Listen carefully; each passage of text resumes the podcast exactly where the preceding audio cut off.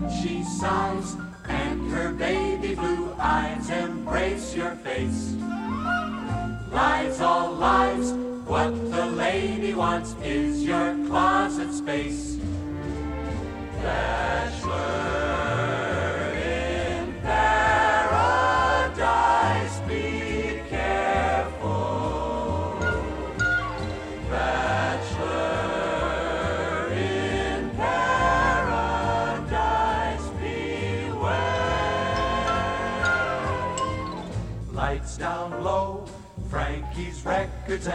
Guillermo. ¿Qué tal, Alma? ¿Cómo Buenas estás? noches. Buenas noches. Bueno, ¿cuánto tiempo hacía que no, que no que estábamos no así mano ¿eh? a mano? Pues ¿eh? muchísimo, yo creo. No sé ni de qué hablamos. De Sí, Débora yo- Kermia, que hemos No, recuerdo no, una no, vez, no. El último, el último eh, que hicimos, recuerdo que fue de la gran Lola.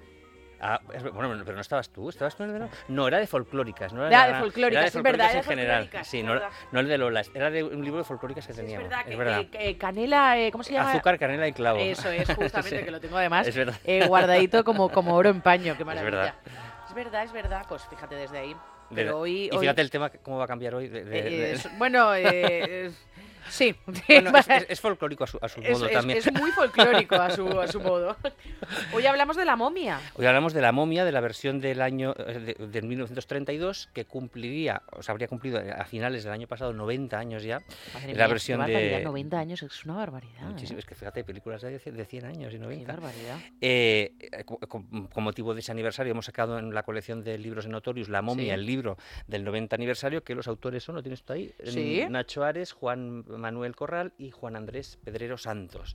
Eh, con esto completamos la, digamos, la galería de monstruos clásicos de la Universal, que eran Drácula, que se estrenó primero, Sí. Frankenstein, El Hombre Lobo y La Momia. Son los, Son los cuatro Luego también está el, Hombre. Invisible, que también es, pero es más, Sí. es cine de- más de terror, más de ciencia ficción. Sí. Y luego, eh, en algunas ocasiones se, se mete el monstruo del lago negro, que era así como ver- verde, así un monstruo. no- no es- sé ay, qué ni te suena, pues eso ni me ya, suena. ya son más Bs. Me suena el monstruo del lago Ness. Pues este. Pero no- no del lago negro. Del lago, del lago negro. Este era, era- tenía manos y pies casi, o sea, brazos y piernas, se movía como un humano, porque era un humano el que había dentro del vestido, lógicamente. No, bueno, pues, pues nada, el caso es que, que, bueno, se, se hace para celebrar ese aniversario y, eh, como te digo, se estrenó eh, un año después, o sea, en, en 1931 se estrenó. Drácula. Tú fíjate, eh, Alma, que cuando se estrenan estas películas, el cine de terror tampoco era muy popular en el cine, se había hecho algo, pero eh, estos monstruos y que el cine de terror fuera de masas, por así decirlo, empezó Sí. casi a serlo con estas películas de la Universal, que el, el dueño de la Universal, Carl Lemle, no quería hacerlos, pero tenía una sobrina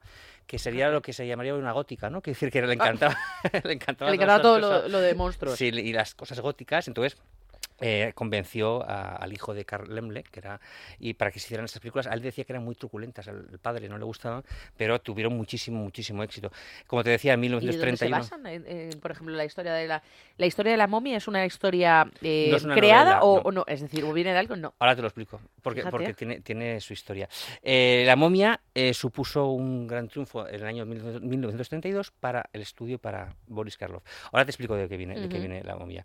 Eh, en- entre los autores que hay, está Nacho Ares, que es un Sí. egiptólogo, eh, eh, famoso por, eh, muy conocido porque trabaja en Ser Historia, en la cadena Ser, Sí. y aporta al libro toda la parte, digamos, más histórica, porque la momia, a pesar de que estas películas no tienen mucho que ver con la realidad, porque son sobre todo fantasía, como tienen que ser, pero sí que es verdad que eh, ah, salen un poco a raíz de los, eh, los, los hallazgos en los años 20, en- concretamente en 1922, de la tumba de Tutankamón, a raíz de los, del hallazgo que se acaba de cumplir en los 100 años, hace Sí, nada. claro, del- del hallazgo. habido exposiciones además de todo Efectivamente. eso. Bueno, Nacho Ares, de hecho, es uno de los. Es el, no sé si es comisario o al menos eh, patrocina esa exposición que puedes ver ahora en Madrid, la tumba de Tutankamón, es. ¿no? Es, es, eh, con lo cual es una buena aportación para, para el libro.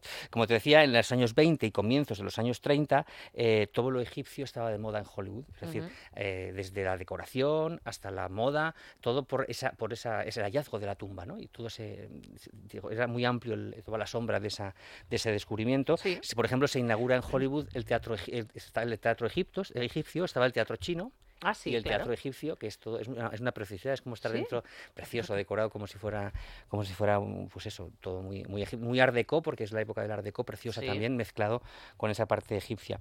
Em, el- el- se estrenan películas como Cleopatra en 1934, Los Diez Mandamientos, la primera versión muda de 1923, es decir, que todo giraba un poquito en torno a, a lo egipcio ¿no? en, aquella la- época. ¿En qué película es?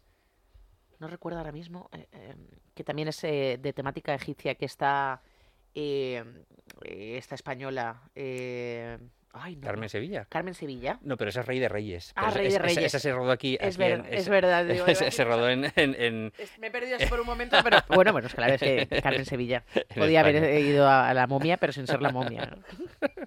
Bueno, las maldiciones que se decía traía consigo quien había abierto la tumba, pues cebaban la prensa en, en aquellos días. Toda la prensa se volcaba Mm. en aquello. Con lo cual, los titulares de prensa siempre eran de acuerdo a, a esas maldiciones. Y la película se basó un poco en ese morbo, ¿no? En el morbo de que se abre una tumba, te cae una maldición y qué Y pasa. ya, bueno, En la, en la película se abre, se abre una, una tumba, sale una momia y eh, dentro de la momia hay un cofre en el cual lo abren y se puede y dice literalmente que la muerte y castigo eternos caigan sobre quien abra este cofre y de ahí se, Ahí es nada, se ¿eh? deriva el, el- el misterio ¿no? te he traído ese audio para que veas eh, pues cómo cuenta la maldición en la película muerte, castigo eterno para cualquiera que abra este cofre en el nombre de Amon-Ra, rey de los dioses.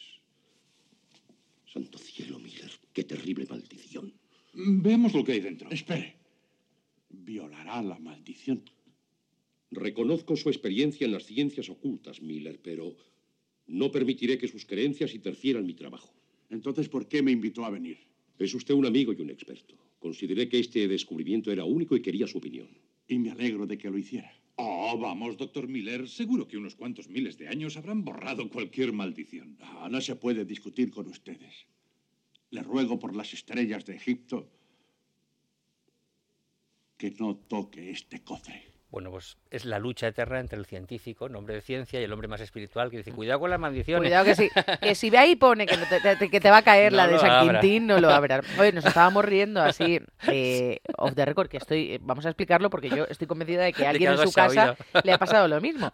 Estábamos pensando, Dios mío, bueno, o por lo menos yo, porque Valmori sí que lo sabía, pero digo, Dios mío, es- está leyendo como, como, un Como un niño de niño de- primaria, total. Claro, no, es que está... Está eh, descifrando descifra- jeroglíficos. Claro, no- Claro. No, está escrito ahí en español. de hecho iba muy "Oye, rápido para si- descifrarlos Si abres esto, te va a caer. Si no, no, no. abres Estaba descifrando jeroglíficos, claro, y, Claro, y no es una cosa fácil. No ¿eh? es una cosa fácil. Bueno, yo nunca lo he intentado, pero vamos, no creo que sea No, fácil. no, no tiene pinta de, de ser fácil. Bueno, eh, claro, todo esta, esto de las maldiciones hacía que, que cuando alguien moría o tenía un ataque, un accidente o algo, por remota que fuese su relación con la, con, eh, con la violación de la tumba del real, digo, la de Tutankamón, la prensa lo adjudicaba. Ya ha caído uno. Madre mía, O sea, claro, el cualquier primo, cosa, de- el primo del Claro, te- segundo, de no sé qué, no una- sé se caía por una ventana y ya era la maldición. O Dios yo qué sé, o, o el- o la, la asistenta del que estaba no sé qué, pues eh, tenía, se le caía una estatua en la cabeza y era la maldición. Esto es como, eh, como la película esa, hay una película que es malísima, por cierto, eh, medianamente moderna, que era eh, Destino Final. No que sé era- cuánto- pues eh, es una película, Guillermo, donde creo, bueno, hay como varias, ¿no? Pero hay, yo o sea, recuerdo de una... varias partes. Sí, Destino Final 1, 2, 3, Fíjate que 4, nunca lo he oído. estas películas. Y entonces era que un avión se va a estrellar, pero no sé lo que pasa, tal cual, que se salvan unos que iban en el avión. Y era como, pero su destino era morir. Y entonces hay algo, la maldición de que les tocaba morir, que los va matando uno a uno, y entonces van huyendo, pero como, ¡ay, no! Pero, pero, no, pero, pero- pero no pueden evitarlo. Pero no pueden Claro, evitarlo el porque es la destino, maldición. el destino. Eh, pues el esto- desti- bueno, la maldición, el destino de la maldición. Pues sí, esto pues es igual. esto es parecido, solo que esto es en la vida real. Cualquier accidente que había, todo el mundo, la maldición. Y la prensa se cebaba en eso, ¿no? Madre mía. Bueno, la historia, decías tú, ¿en qué se basó? La historia de la película se basa un poco en el mito de Cagliostro, que decía vivir eternamente a través de los siglos. Era, eh, esto fue un timador, ¿no? Que decía, que decía que vendía la fórmula de la, De de la la vida eterna eterna y luego se hicieron sí. novelas y tal. Eh, espérate, porque esto... Ah, bien, aquí, porque me he confundido de hoja, ya está. Eh, también en Drácula, fíjate, la película Drácula, no la novela, la película Drácula de la Universal, la de Bela Lugosi, hay gente que dice que, que, es la, que la momia es Drácula llevado a Egipto, a Egipto. Es decir, es un poco la misma historia, solo Bueno. que llevada un poco a Egipto. Te lo, te lo digo por lo siguiente, dice, em, la historia es la historia de un, de un no muerto, ambas, Sí. Que posee poderes hipnóticos sobre la gente, Drácula hipnotizaba Sí. y eh, la momia también, y que ambos, ambos tienen un talismán. Eh, Drácula tiene el, el crucifijo, que es lo que Sí. le anula, y aquí hay el símbolo de Isis, es el que anula los ¿Ah, poderes, sí? de, los poderes de, la, de la momia en la película. ¿eh? Bueno, La claro, claro. Carl Freund, que era un director de, de fotografía muy famoso en los años, eh, venía de Alemania, del expresionismo alemán, era director de fotografía de muchas, de, hecho de Drácula, por ejemplo, la versión de Bela Lugosi y de Doble asesinato en la calle Morgue y más clásicos de la Universal, se había, se había limitado a ser el, el- el director de fotografía y aquí debuta en la dirección, es decir, le dan toda la obra completa, como fotografías también y era un maestro de la fotografía, ¿Sí? también vas a dirigir la película y, y se estrena en, en, responsabilidad, en ¿eh? esta, en, en esta película. La película además está muy, muy bien dirigida. Eh, y de nuevo, el maquillaje, como había pasado en Drácula y como había pasado en Frankenstein, sobre todo en Frankenstein, fue algo muy aparatoso y algo, eh, digamos, que tuvo que sufrir Boris Karloff porque eran horas y horas y horas de, de- de maquillaje. Es que, claro, es que para hacer estas películas. Porque, bueno, te iba a decir, ahora será menos. Bueno, ahora es que es todo por ordenador. Sí, ¿no? bueno, ha- habrá mezcla, yo creo, ahora también al- algo tendrán que hacerles. Sí, creo yo, pero, pero, casi sí. todo por. y aparte por que el maquillaje avanza muchísimo. Ten en Claro. cuenta que estas películas sean pioneras en, en- en el- en lo que es el, el- el maquillaje. De hecho, no sé si te acordarás, bueno, lo hicimos con la llanta, pero no sé si el programa que hicimos de Frankenstein.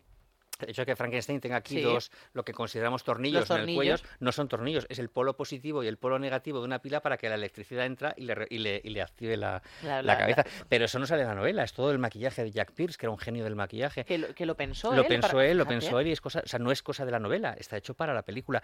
O por ejemplo, eso me imagino que lo conoces, la, la novia de Frankenstein con ese pelo hacia atrás con los mechones blancos, que es una maravilla de- de, creación. maravilloso, sí, Eso es creación de Jack Pierce también, es decir, que es una estética es, es maravillosa. De hecho, Frankenstein tenía la cabeza tan cuadrada hacia arriba para que se pudiera abrir la tapa y meterle el cerebro.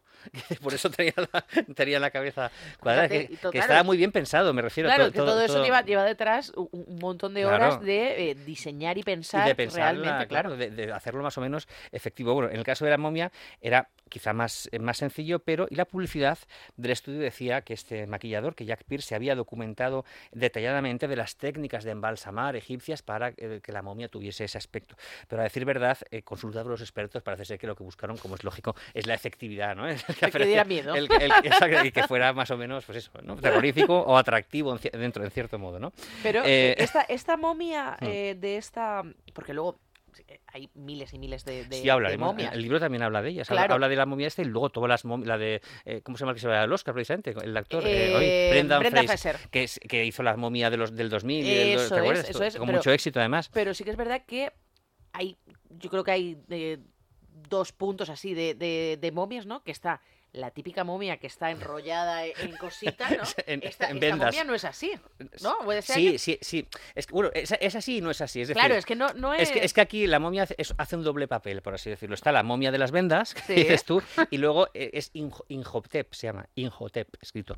Y lo, y lo que hace luego es transformarse, que es lo que estás viendo tú en la portada del libro, que es Boris Karloff, Claro. con un señor muy arrugado, ¿no? Ajá, pero, que hace de sacerdote, pero que es la momia que, es como que- que se se re- atrasa. la- es como una historia de reencarnación. La momia se va reencarnando y busca el amor eterno de una mujer, y esa es la historia de, la- de la película. Y efectivamente hay la momia de las vendas, que sale muy poquito al principio, y la momia, Y la momia eh, de. Boris Karloff, que es ese sacerdote, ¿no? Porque Claro, es eso, sacerdote. yo creo que la gente no... Claro, claro. La gente, tú le hablas de la momia y tiene Sí, la, no, y la es mente eso, la es momia eso. de las Pero sale muy poquito, sale al principio en esta película, tienes, toda, tienes toda la razón. Eh, el- la- eh, costaba mucho, fíjate, costaba mucho más desmaquillar que maquillar. El- a, a la momia. Y lo que se hacía, curiosamente, se utilizó algodón egipcio, que, que es un algodón, parece ser, que es más, fino, ¿no? Que- no, no porque fuera la momia, se hubiese utilizado- se hubiese utilizado igual. Pero me parece maravilloso. Y entonces lo que hacía, la técnica por lo visto era, eh, o con los dedos a- metían la, la- metía la piel hacia adentro causando arruga, usaban un- una especie de pegamento con el algodón para que esa arruga se mantuviese, o estiraban, era una cuestión como de, de usar la, piel como un acordeón, estiraban por un lado, en- en- ensanchaban por otro, apretaban por otro, y iban moldurando para que tuviera todas esas arrugas. Tú fíjate, un martirio para, para el actor que lo sufría, Guau, que era pero, pero un martirio, ¿eh? horas y horas y que, y que bueno, y además fíjate todos esos, esos, pe- esos pegamentos que además, eh, eh, como eran pioneros, luego no se sabía qué efecto tenían en la piel a, a largo plazo ni, ni muchas otras cosas. ¿no? claro. Muy además, sa- muy, sano no tendría que ser. Además, luego estaba el tema del cuerpo, no solamente había que hacer la momia de la cara, sino que había que hacer, como tú bien dices, el vendaje de todo lo del resto. ¿Qué es lo que pasó? Que una vez vendado, se les había olvidado, dijo él, se les había olvidado hacer una cremallera, no puedo ir al baño. Dios mío. decía él. Y era, claro, todo, todo- después de haber eso horas haciéndolo, al final descubrieron que en algún momento del día tendría que ir al baño, lógicamente. Pues. ¿Y no pensaron en no eso? pensaban en eso, o sea que no sé cómo lo arreglarían después, pero luego lo arreglarían, evidentemente, pero después de Bueno, hacer pues la- hacen un eh, pequeño eh, cortecito, yo sí. creo, vamos. Pero tú fíjate, ¿no? Él se, se quejaba, se quejaba a Boris Karloff de, de eso. La actriz de la película, también un personaje femenino es importante, se llama Zita Johan, que no es, no es- es una actriz olvidada hoy en día, era una actriz húngara, húngara que interpreta a la heroína de la película, que se supone se reencarna a través de los siglos, va reencarnándose, ¿También? sí, a través, es la- el amor de Inhotep y por eso él la, la busca, pero ella no es consciente de que, de que se, está, se está reencarnando.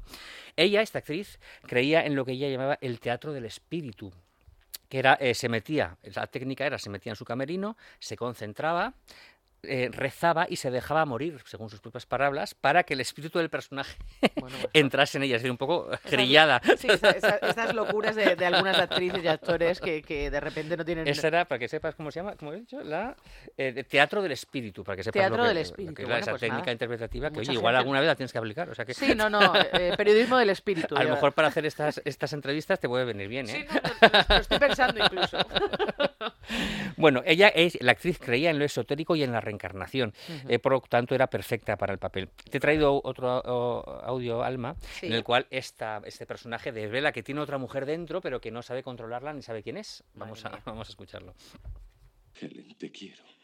Intento ayudarte, protegerte, créeme. No dejes que vuelva a ir. Intentaré escaparme, pero no me dejes. No sé qué ha ocurrido, no lo comprendo. Hay algo dentro de mí. Sé que no soy yo, pero tiene mucha fuerza. Una inmensa fuerza y vida propia. Oh, Frank, sálvame, por favor, ayúdame. Verás como todo saldrá bien. Ahora que me has pedido ayuda, no te dejaré sola. Haré que venga la señora Miller y yo me quedaré hasta que llegue el doctor. Luego te llevaremos a mi casa. Oh, Helen, ha sido una tortura. Te quiero tanto. Bueno, pues eso, esa maldición que persigue a esta pobre mujer y que no Pobre- sabe muy bien qué es lo que le pasa. Eh, esta actriz, Cita Johan, en su madurez daba clases de interpretación basadas en métodos que mezclaban el misticismo con el yoga y la espiritualidad, un poco la técnica esa que te acabo de explicar. Sí. Daba esas clases y instruía a sus alumnos en este, en este Vamos, método. estaba un poco así obsesionada con Bueno, eso, y los ¿no? alumnos que iban también especiales debían ser. No, Así también, sí. Eh, pensaron en principio en que Catherine Hepburn podía ser la actriz para el papel de, de esta mujer eh, de egipcia, bueno, de la película, pero eh, al final no, se, no estaba ella en Nueva York y hubiese sido el debut de ella en el cine, es decir, hubiese sido su primera No me película, digas. Al final no. Al no final no, al final no. Cita, Cita Johan, era una actriz de teatro muy reconocida, bella, de clase alta, intelectual y muy arrogante. Consideraba para ella Hollywood hacía basura, según sus propias palabras. Y, eh, pero le pagaban una pasta y por eso aceptó el papel. Fíjate lo que es, eh, Alma, 7.500 dólares a la semana en 1932. Es decir, Guau.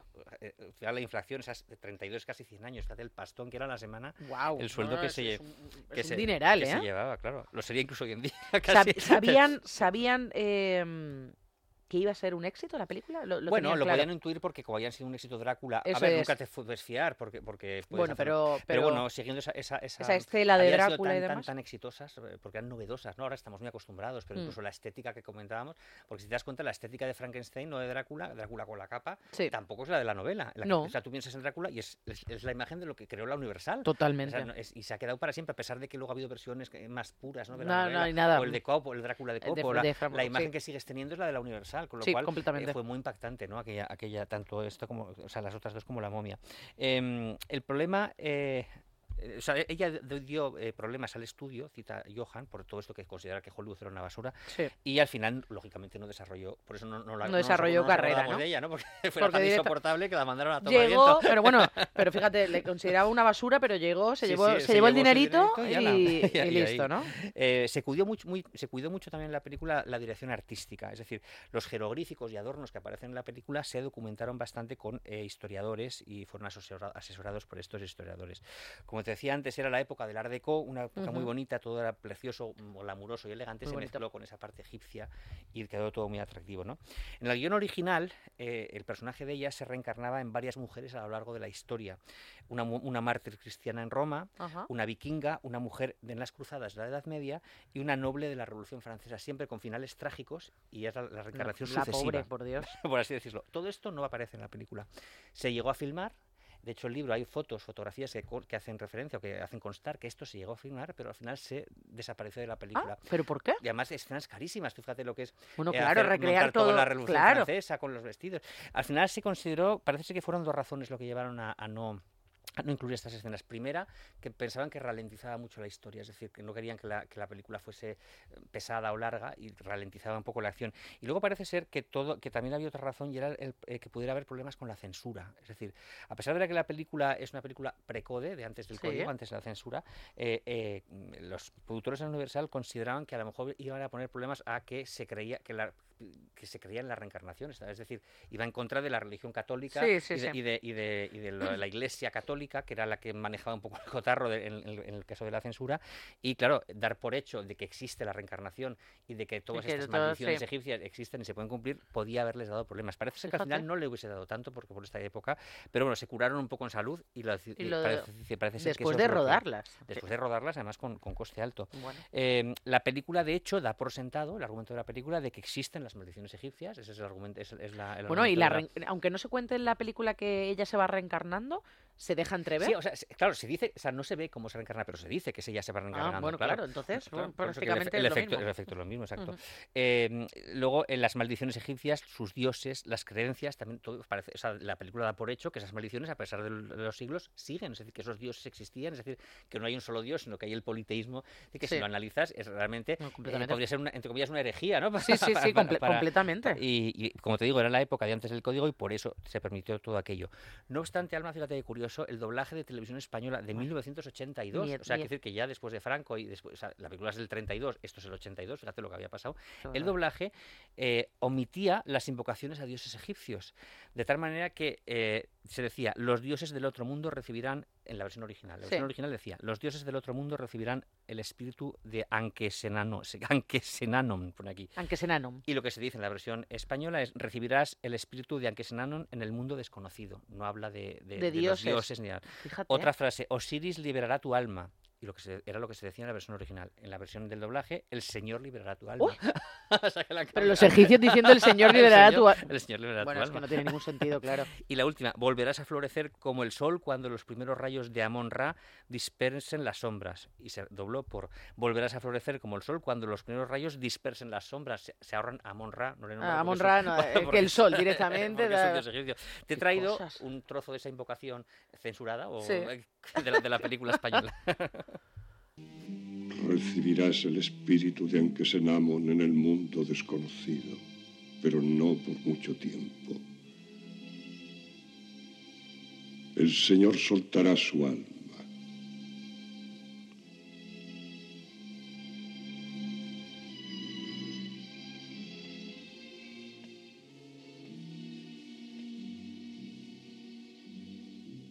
Descansarás como el sol cuando se pone en el horizonte pero volverás a florecer como el sol cuando los primeros rayos dispersen las sombras. bueno, esto de los doblajes. em, Bueno, me- eh, recordamos que es que eh, dice el Señor. el Señor. en No vez de- sabemos qué Señor. En vez de Osiris, dice el Señor. Eh, Pues a que ver, sí que es verdad que, claro, es- esto lo dice el sacerdote, se supone que en la actualidad, o sea, en los años 30. Es decir, que supone que, el- a ver, pero es, es una momia re- eh, Ah, claro, es que reencarnada. es decir, el- no- sa- pero y además, bueno, a lo mejor la momia ha descubierto que el Señor, que no existía Osiris. Oye, no, es que sería el y Señor. tampoco casa con los pero maldiciones. él sí que sabe, porque en, en el caso de ella hemos dicho que se va reencarnando, pero no Sí. lo va, no lo sabe. Pero él sí que lo va, él él, sí lo sí, sabe. él sí es la, la his- consciente. la historia es, la momia eh, con la maldición revive, entonces ella está desesperada, la momia, la momia que es, es un hombre, está desesperado porque su amor vaga a través de los siglos, ¿no? Reencarnándose, reencarnándose. reencarnándose y entonces, tal. él, él quiere, claro, quiere la chica que es la protagonista de la película, es su amor, pero ella está en un mundo occidental, eh, con, viviendo occidentalmente, y, y- y entonces eh, ella, ella no es consciente que ha ido vagando a través de los siglos. Entonces, él, con su poder eh, mental, por así decirlo, la atrae hacia él para lo que quieren en el fondo es momificarla también y que mueran juntos. Pero es- estoy eso es- pensando yo, fíjate, que el concepto que tiene todo el mundo de la momia como tal es un- pues una momia que va matando gente y, y que te va, y que te va a comer y que es te más sí. Claro, Es- eh, es realmente la historia de la momia, aunque momia, eh, sí. fuera mm, eh, hecha con el con el- la intención de dar un poco de susto y de dar miedo y demás, en realidad es no deja de ser una historia Sí, de amor. Bueno, es que Drácula es un poco. Es un Bueno, poco o sea, también. si te das cuenta, es por eso decir que se parece a Drácula. Drácula que hace, Eh, te, te muerde en la, en la yugular para que pases a la vida como vampiro junto a él, ¿no? Claro, para no estar solo. Es, es para que seas un seguidor, una seguidora de él. Esto es, esto es más romántico porque no buscas que seas seguidor, sino que buscas el amor. amor de- además de una- de una través los- persona. de una persona y a través de los siglos, ¿no? Pero sí, Bueno, es una evi- historia de evi- amor eh, maravillosa, Evidentemente es una, es una historia a través de los tiempos, ¿no? Una historia de amor fíjate. a través de las Y no mata a nadie ni nada.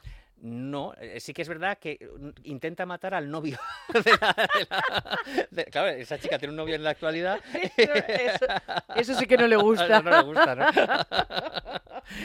De hecho, al final no se sale la, Bueno, no cuento el final, pero vamos que- Bueno, podemos contarlo, Bueno, podemos sí que los contarlo. clásicos, al final no se sale con la suya. O sea, el, el novio mm, carnal, por así decirlo, es el que se queda con la chica. La chica acaba, digamos, mm, desprendiéndose de sus maldiciones, por así Es decirlo. decir, que, mu- que muer- llega a morir a y, no, y sí. no se vuelve a reencarnar. No, no, ella no muere. Al final, él, él no consigue la momia su objetivo. bueno, muere o muere ent- la momia. ente- entendemos que morirá. La, la maldición desaparece. Desaparece la maldición. Y entonces ella vuelve a. O sea, porque eh, ella vuelve, digamos, a, a sufrir estas transformaciones, estas eh, reencarnaciones Sí. por, por la maldición. Si no, viviría como una persona normal.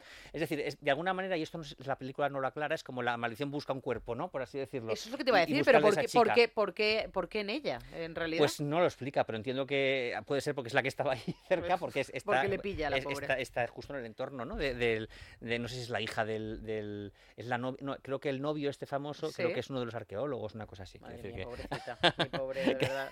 Le toca todo a la pobre. Bueno, la Universal rodó mucha, y el libro también se encarga de, de ello, rodó muchas secuelas, eh, porque oye, la, la mano de la momia, no sé qué, la no, no hizo el hijo de la momia, que siempre era la hija de Drácula, el hijo de Drácula, Ah, la, sí, verdad, la claro, novia de la, de la momia no, bueno, claro, la pues momia no hubo hijos, eh, estaba la, la mano de la momia, fíjate los efectos que hacían, que claro, en aquella época no existía, por supuesto, lo digital, eh, para dar, claro, esta momia, como tú muy bien dices, es la momia de las vendas y luego está la momia sacerdote, ¿no? Por así es. decirlo. En esta, la mano de la momia sí que era ya una momia todo, todo el tiempo vendada, la imagen que tienes tú de la momia, pero claro, querían que dar la sensación como que estaba hueca por dentro, es decir, que era el vendaje, pero que no había nada dentro, es decir, que, que Sí, era... que era como un fantasma, un así de cierta manera. Pero tenía ojos, claro, el actor, ¿qué es lo que hicieron? Fíjate, cada fotograma pintaban de negro Bueno, no el puedo creer. fotograma fotograma pintaban de negro el blanco de los ojos para que diese esa sensación de que estaba vacía por dentro la, la, en esa momia. época no había lentillas de estas negras enteras. Yo no sé si había lentillas, porque eh, las lentillas son más antiguas de lo que, de lo que parece, ¿eh? que, a veces, Claro, es que- que a veces ¿Cómo, ¿Cómo pones eso? Sí, Pues- no, pero la lentilla, una lentilla que tú dices que te, que te oscurezca todo el ojo Claro, entero. claro. ¿Hay, lentillas de esas hoy en día? Sí. ¿Todo el ojo entero? te todo el ojo entero. Pues Sí, hay- sí, de estas ahí, de- bueno, de estas modernuras. Sí, que- sí, bueno, que- como de disfraz. Bueno, sí, exacto, que hay algunos que se dejan Claro, como un lagarto, ¿no? Claro, eso es, verdad, justamente. es verdad que es Podrían cierto. haber hecho algo Bueno, es, así. es que esas igual no existían, existirían. No. Bueno, hay una chica ahora que se ha hecho una operación, ¿no? De, de- Bueno, claro, que se ha, puesto, que se ha, puesto se ha cambiado el color de los ojos. La momia se lo podía haber hecho también, la verdad. Pues eh, como no había todas esas eh, estridencias, pues la- la- hacían eso. mm, Fotograma, fotograma, fotograma. fotograma, cuando aparecía la momia. Pues, y fíjate otra cosa que pasó con esta mano de la- hay, hay más mm, remakes, eh, o sea, perdón, más- sí, más, más remakes, no, más continuaciones. Pero la- esta mano de la momia, Sí, otra cosa que se hacía era el mismo, fíjate, para ahorrar costes, Madre utilizaron todos los decorados de la momia original, de esta momia que estamos viendo hoy, no me digas. y vestían al actor, que no era Boris Karloff, al, al actor con la misma ropa que él, con unas túnicas en la cabeza. Entonces, eh, lo único que hacían era cuando había un primer plano, metían el primer plano del, del actor, pero todo el resto era reutilizado. No me lo puedo creer. sí, de, la, verdad. de la otra película. eran, eran muy sostenibles. Era, era ¿no? series, sí, muy sosteni- eran series B, más que, más que sostenibles. Y, eh, y se sustituía por eso. Luego también eh, se hicieron, por supuesto, todas las, eh, incluso parodias, ¿no? Abbott y Costello, que eran unos cómicos de la época, Sí. habían hecho mm, pa- eh, parodia con Drácula, habían hecho parodia con Frankenstein, luego había películas que juntaban todos los monstruos, ¿no? Es decir, aparecía la, la momia, Frankenstein, todos juntos en alguna, en Rototu Revolutum, Madre mía. en alguna película. Bueno, pero es que eso se hace mucho ahora, Se lo hace- de... no, claro, lo sí. de... Bueno, como era eran estas, ¿cómo se llama? El, el de Drácula, ¿cómo se llama? El que era, tenía un nombre, ay, no me acuerdo. eh, Y salían todos los monstruos juntos hace poco. Ay, no, no, sí, sí. eh, eh, Van, Hel- Van Helsing. Van Helsing, ¿Te acuerdas que salían todos? que salían todos un los po- monstruos. Salían todos los monstruos. Y luego que ahora también le han dado, bueno, te iba a decir ahora, ¿no? Pero le ha dado por eh, a la industria del cine mezclar los grandes personajes Sí. eh, y hacer como una lucha entre Sí, ellos. sí, sí. Por ejemplo, eh, Godzilla y sí, King sí, Kong. Y King Kong, sí, sí, exacto, exacto. Fíjate, es como King Kong no lo haremos. Hemos sacado también un libro que se cumple ahora 90 años también. de- 90 de- años también de King Kong. de Madre King Kong, mía, que qué sí que es- barbaridad. sí que es una maravilla. Y luego está, que estabas viéndolo aquí, que hemos Sí. hablado antes, las de Brendan Fraser, que esto yo, eso sí fueron taquillazos, eh, que son de 2000, 2000, 2001, Sí, 2002, más o menos, yo creo, 2003, sí. Principios de los 2000. Pero, pero, pero taquillazos, además. la Taquillazos, sí, primera sí. es del 99. Ah, pues mira, Fíjate, la momia. creo que que había tres o cuatro, que el libro vienen todas desarrolladas. Y luego Pues- estaba El Rey Es- Escorpión, que era un, es. un spin-off, se llama, ¿no? Un, un- ¿Es un spin-off o es un...? Sí, no, bueno, es de un personaje que sale en una de las películas y se El saca Rey la- el Rey Escorpión, sí, que además lo hace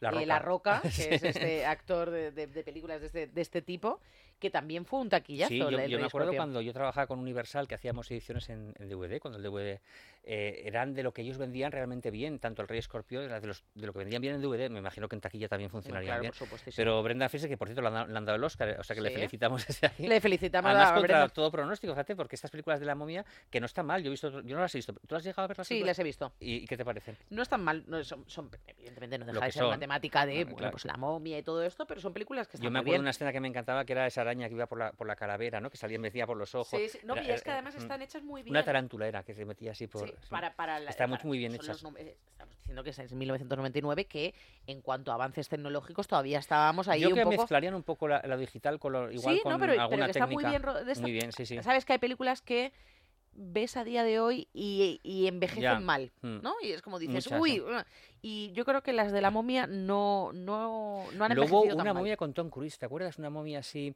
Bueno, que- es que, que esto era ha sido muy reciente. Muy reciente, sí. mm. Eh, Que, era- que era una momia como muy diabólica la cara. ¿te acu- Tenía esas lentillas que dices Sí, tú, yo creo totalmente. precisamente. Esto es, no, no recuerdo cómo se llamaba la película, a ver si Amalio se acuerda. Esa película de la momia de hace recientemente, Bueno, bueno, recientemente hace tampoco, poco, tampoco es tan reciente, ¿eh? que ¿Sí? el tiempo pasa muy rápido. de Tom Cruise. Sí. eh, Sí, Cruise que ha hecho una película sí. así. No sé si era de la momia como Era una momia más pero es que diabólica, quizás, sí. Que, que se me acuerdo, y además es que es como se caen como un, un hoyo y aparece el, el sarcófago Sí, y lo mm. y lo desentierran y evidentemente ¿qué aparece? Pues la maldición. Otra vez, ¿no? Si volvemos a lo mismo, al final lo mismo.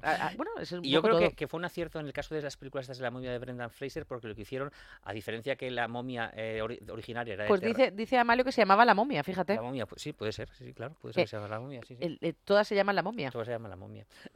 para no confundir. Que, claro, eh, el- las películas, la- el, el- el emblema del terror de la momia, evidentemente Sí. hoy no daría miedo ya, esa momia. que- Nada. eh, o sea, lo, lo que la conserva bien es que tiene ese poder fantástico de, de fascinación que tiene la estética y todo, y es una maravilla visual, ¿no? Sí, sí, Pero, completamente. pero el terror realmente ha desaparecido de, de la, de la momia. Sin embargo, lo que hacen las películas de Brendan Fraser, acertadamente desde mi punto, es convertirlo en cine de aventuras. ¿no? Es decir, es más una película de aventuras que una película un, de terror. Un, un estilo como Indiana Jones. Sí, justo, exacto. Es más de aventureros. Sí, Y es una, es un- un- una reinterpretación creo que interesante y, y que, y que funcionó eh, evidentemente en, las, en, la, en, la, en la taquilla. es que ¿no? yo realmente no sé si hay alguna momia como tal. No te sabría decir porque tampoco eh, eh, las conozco. la- las conozco todas, pero alguna momia realmente que daba miedo de una momia mala, ver, luego- eh, ¿sabes lo que te digo? De, de Lo- que, que- iba por alguien, iba a matar. Quizá y la de la demás. Hammer, que son unos estudios de los años 50 ingleses, eh, Sí. es el terror de la Hammer, que es de los años 60 con estos pelos cardados. ¿no? Es-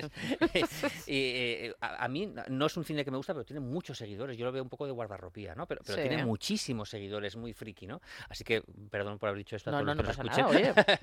Esa- así. esas momias sí que era una serie años 60, fin- fin- finales de los 50, fin- principios de los 60, eran momias quizá con, con una intención más de terror, Más de terror- terror. terrorífico, ¿no? De dar, de dar, de dar ese terror. Decíamos que, que la primera era cine romántico, por decirlo de alguna Sí, manera. Sí, sí, sí. Y luego sí que es verdad que lo que cuentas este, este momento de terror, pero luego salta directamente al cine de aventuras, porque la última de Tom Cruise que decíamos también es ese estilo de, de cine Pero de yo, pero yo aventuras. creo también tiene una parte, yo por lo que he visto, yo no- ¿tú lo has visto de Tom Cruise? Yo juraría que sí, no, no lo sé, o por lo menos a- algo he visto, o el tráiler, lo típico de Yo he visto algo porque tuve que hacer, me acuerdo además, un, un reportaje de todas las versiones y se acababan de estrenar esa. Y me acuerdo que lo que yo vi era tenía una parte como más diabólica, lo que te digo, como, como, como si la momia tuvieras una cara, una cara más demoníaca, Más por, así- demoníaca, por así sí. decirlo, ¿no? ¿no? no era una momia con vendas, que era, era un rostro demoníaco, ¿no? Pero sí que es verdad que no deja de ser una película que buscaba el, el, mm, pues como un poco la de la momia de Brendan Fraser, eh, es un poco de aventuras. Sí, sí, que claro, te daba claro. el Sí, sí. pero no, no es ese cine Sí, de sí. terror como, No, no. como ah, podemos So- intuir cuando hablamos de la momia, es como un ser malísimo que viene a Sí. por ti y te va a Mm, matar. mm. Tú ten cuidado con la momia, a ver si... ¿no? Lo único que me faltaba ya es que que, te me estás cayera... tomando la momia demasiado... Lo único que me faltaba, Guillermo, es que me cayera una maldición, de verdad. bueno, Bueno, pues eh, para terminar te he traído una frivolidad, que es... Ah. eh, que es em, vamos a acabar en catalán hoy. La, Ah, la- muy bien, me parece estupendo. La, La momia catalana. momia catalana, porque sí, la momia catalana, porque eh, Guillermina Mota, que era una cantante de los años 70, 80, Sí. que, a mí me gusta mucho, Sí, sí. eh, hizo una, un- tiene un disco que se llama Ramena Nena, que a mí me gusta mucho también, Ay, que es, Ramena Nena. recopilaba los cuplés antiguos del paralelo de Barcelona. Y uno de ellos, cuando se escu- descubrió la tumba de Tutankamón en el Sí. 1922, pues se hizo un cuplé, un, un, un canto de, de- sí, es un cuplé, sí, que se llamaba Tutom de todo el mundo come todos, que es Tutom en catalán, Jama de Jamar, Ay, que era por en vez de favor, Tutankamón. Pero qué maravilla. Era Tutom Jama Ella y era jugando con la- jugando con con, la- el las juego de palabras. y es esta canción con la cual nos despedimos, nos despedimos eh, Guillermo, espero que no nos llegue la maldición de, de la No, no, momia con después de nombrarla toda. Está limpio ya, se queda Nah, limpio. ah, esto, eh, además la hemos tratado con mucho cariño. Si tú de todas maneras, por si acaso, di, momia, te quiero. Momia, te quiero, Te aquí respeto y te te respeto, te quiero y en a media luz eh, somos muy fans Muy de tuyos. momia. Buenas noches, Guillermo. Buenas noches.